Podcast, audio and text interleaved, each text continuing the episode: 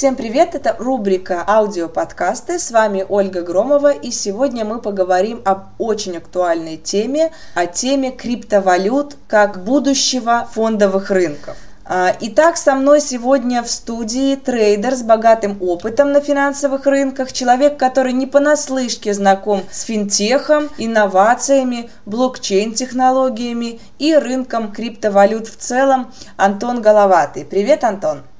А, привет, Оля, привет всем, кто нас слушает сегодня. А, огромное спасибо за то, что пригласила принять участие в подкасте, и я буду рад помочь сегодня разобраться в том, что такое криптовалюты и, в общем-то, какие перспективы и возможности они несут э, для всех тех, кто работает на финансовых рынках. Это очень здорово, потому что мне на данный момент самой очень интересна эта тема, и я в предвкушении ожидаю ответов на свои вопросы, которые я, конечно же, для тебя уже приготовила. Итак, популяризация и рост интереса со стороны инвесторов к криптовалютам растет, и это факт. Есть ли шанс у криптовалюты завоевать такую же популярность, как фондовые рынки, как рынки акций, а, потому что это на самом деле сейчас такой э, пик тенденции, вот эти криптовалюты, эти токены. Расскажи же, что же может ждать нас в будущем? Спасибо за вопрос, Оля. Ну, в целом, конечно, эта тема э, является еще достаточно сырой, и здесь можно рассуждать в большинстве случаев больше теоретически, чем практически.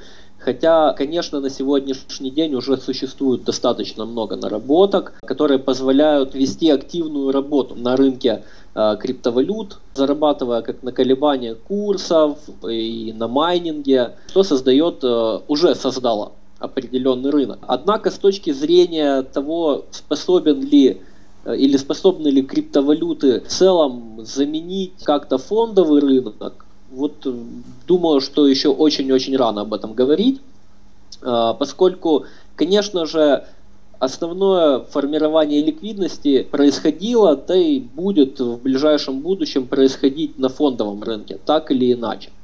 А вот, пожалуй, чего действительно стоит ожидать, да, и на что рассчитывать от э, криптовалют в ближайшем будущем на финансовых рынках, так это э, некоторое усовершенствование рынка деривативов, э, рынка производных. Собственно, криптовалюты э, сами по себе это один из э, очень удобных способов торговли вот фьючерсами э, либо опционами. То есть, э, что, э, как, как это может выглядеть с точки зрения практического использования? Ярким примером этого может служить использование фьючерса на индекс S&P 500, который в период своего возникновения, точно так же, как криптовалюты сейчас, вызывал скептицизм в рядах трейдеров. Многие не понимали, что это вообще такое, как это работает, зачем это надо, почему мы должны платить за воздух, когда вот сейчас существуют акции реальных компаний, компаний, которые в цене растут, либо снижаются, и на этом мы можем зарабатывать. Однако, как мы видим, сейчас индекс S&P 500 занимает достойное место среди общего числа сделок, да, которые заключаются трейдерами на бирже. И то же самое в будущем нас э, ждет и с криптовалютой, которая э, можно использовать не только для индексации да, определенной корзины акций или каких-то других финансовых инструментов или товарных инструментов, здесь идет речь о том, что э, любой, в принципе, токен, который на сегодняшний день может быть сгенерирован на рынке, и я говорю о том, что он будет сгенерирован, поскольку здесь э, будут включены, в него должны быть включены все абсолютно процессы, это начиная с этапа написания программного кода и заканчивая майнингом, да, поскольку без майнинга, в принципе, существование или объективное существование токена, оно, в принципе, невозможно и не имеет смысла. А, вот. Ну и дальше, да, такой токен уже может быть привязан э, непосредственно к э, изменению стоимости любого актива, любой акции, и может послед... да, его стоимость впоследствии сможет изменяться в зависимости от того, будет цена какой-либо акции или актива расти в будущем, либо снижаться, и вместе с этим изменением цены э, точно так же будет изменяться и сама стоимость э, токена, то есть превращая его уже в отдельный вид актива или же контракта, как, э, как удобней. Но вот здесь, кстати, э, еще можно будет провести параллель между таким токеном и контрактом на разницу стоимости, ну, привычным уже всем нам CFD, который, в отличие от CFD, можно будет, независимо от того, цена снижается или падает, да, его можно будет продать практически в любом случае. Да, был бы только покупатель на него. То есть, если проводить аналогию с рынком акций, то э, токен здесь становится немного лучше, чем CFD, поскольку э, своему держателю он позволяет в итоге оставаться в бумагах, что называется. И э, даже если вы приобрели такой токен и цена э, актива да, упала там до нельзя, да, что называется, то вы можете подождать, держать, придержать этот токен, да, и впоследствии все-таки как минимум выйти на какие-то более или менее допустимые уровни, которые, ну, как минимум сгладят э, какие-то риски для вас, либо же вообще выведут, выведут вас э, впоследствии вот э, в положительную сторону. Вот э, так вот, мне кажется, можно будет в ближайшем будущем применить токены или криптовалюты к фондовому рынку. Э, насколько я поняла, это, в принципе, все пока что основано на доверии, и это есть такой путь идейных, скажем, ребят, которые обладают действительно там серьезным умом, у которых есть классные идеи, без особого капитала, выйти на фондовый рынок и показать себя с помощью привлечения инвестиций в свои проекты, я думаю, тогда может появиться намного больше интересных проектов и доступных. Но фондовый рынок, у него очень высокая капитализация – все-таки мало кто пока еще верит в эти технологии, в эти инновации, что они могут изменить этот мир, но, собственно, Сейчас уже все к этому идет. Классно, Антон, спасибо. Давай э, дальше пойдем. Что будет, если вся ликвидность или ее огромная часть будет агрегироваться именно в цифровом мире или в технологиях блокчейн, вместо того, чтобы переходить в фондовый рынок, и какие а, валюты, какие криптовалюты, какие токены, с какими, возможно, качествами они а, имеют шанс выйти на уровень фондового рынка, то есть иметь большую привлекательность для инвесторов, и что инвесторов заставит перевести свою ликвидность в цифровой формат.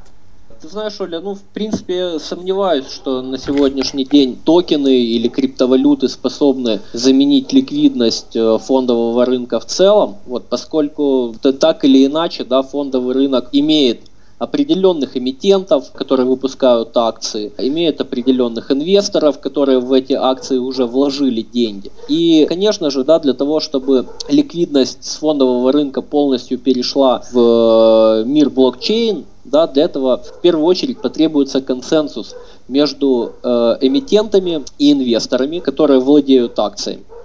Но даже не это является, пожалуй, на сегодняшний день первой там, или единственной да, причиной, которая мешает переходу фондового рынка в э, блокчейн.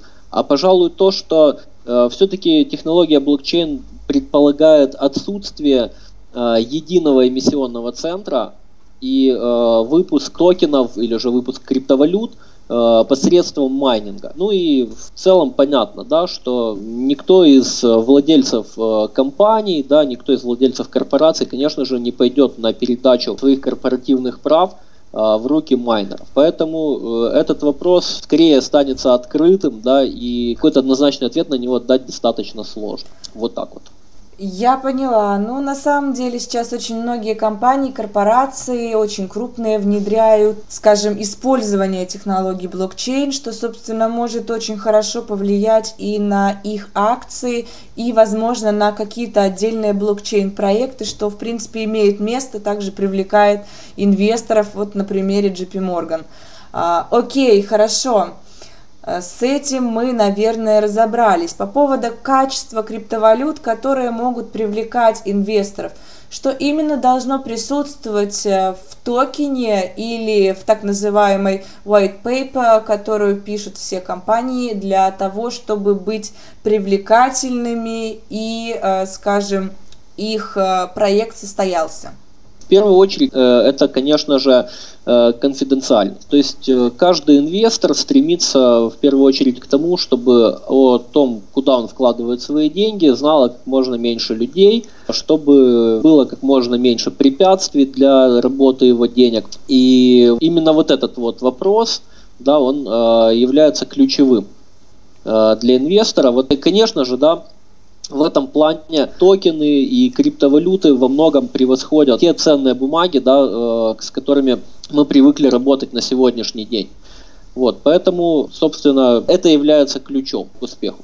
Я поняла. Э, ну, на самом деле, э, действительно, анонимность – это очень интересный вопрос. С одной стороны, это никак не регулируется, с другой стороны, это, конечно, одна из возможностей действительно быть анонимным, и в то же время это такие так называемые венчурные инвестиции, то есть э, есть высокорискованные инвесторы, которые поддерживают проекты с очень высоким процентом выстрела, скажем, да, в которых есть идея, в которых есть мощная команда, которые решают какие-то проблемы э, и тому подобное действительно могут быть э, будущим, скажем, некоторых компаний или отдельных проектов.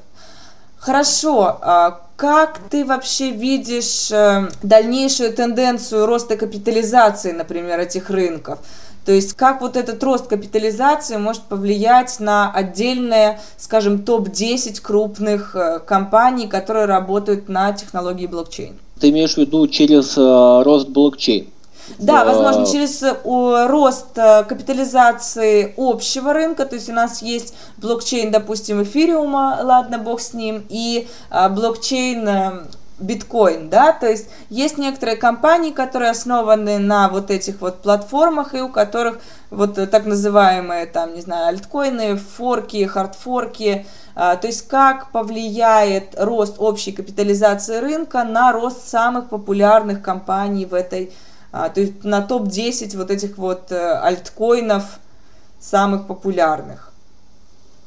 А, ну, конечно же, э, если компании, точнее не если, а компании так или иначе будут использовать данные платформы для ведения разработок в различных областях, как мы уже видим, в принципе, показала компания, э, точнее не компания, а биржа NASDAQ, да, которая зарегистрировала платформу для учета э, транзакций на своей бирже, э, и это уже является ну, ре реализованным проектом по большому счету на сегодняшний день, который в целом да, может заменить учет операций да, полностью в том виде, в котором он есть сегодня, на применение блокчейн-технологий. Точно так же мы видели э, примеры, когда создаются целые кадастровые реестры да, с применением этой технологии. И понятное дело, что блокчейн можно активно использовать, э, не знаю, начиная от бухгалтерии, да, от ведения бухгалтерии, заканчивая каким-то складским учетом, да, что,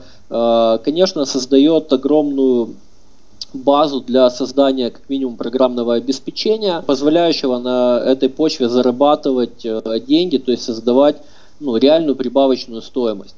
Вот. И, конечно же, это будет вести в будущем к росту капитализации, ну и, как следствие, к увеличению доходов э, компаний, что, э, в свою очередь, будет привлекать на сегодняшний день больше фиатной валюты, данное направление, ну и будет, соответственно, да, привлекать или увеличивать капитализацию той криптовалюты, на базе которой э, эти проекты будут развиваться. То есть э, я, конечно, ну, с большим да, вниманием в этом плане слежу за эфириум, который имеет, э, наверное, наиболее гибкую платформу, направленную в направлении э, разработки, да, разработки различных программ. Вот, поэтому, конечно, это приведет только к росту. В ближайшем будущем только к росту топ-10.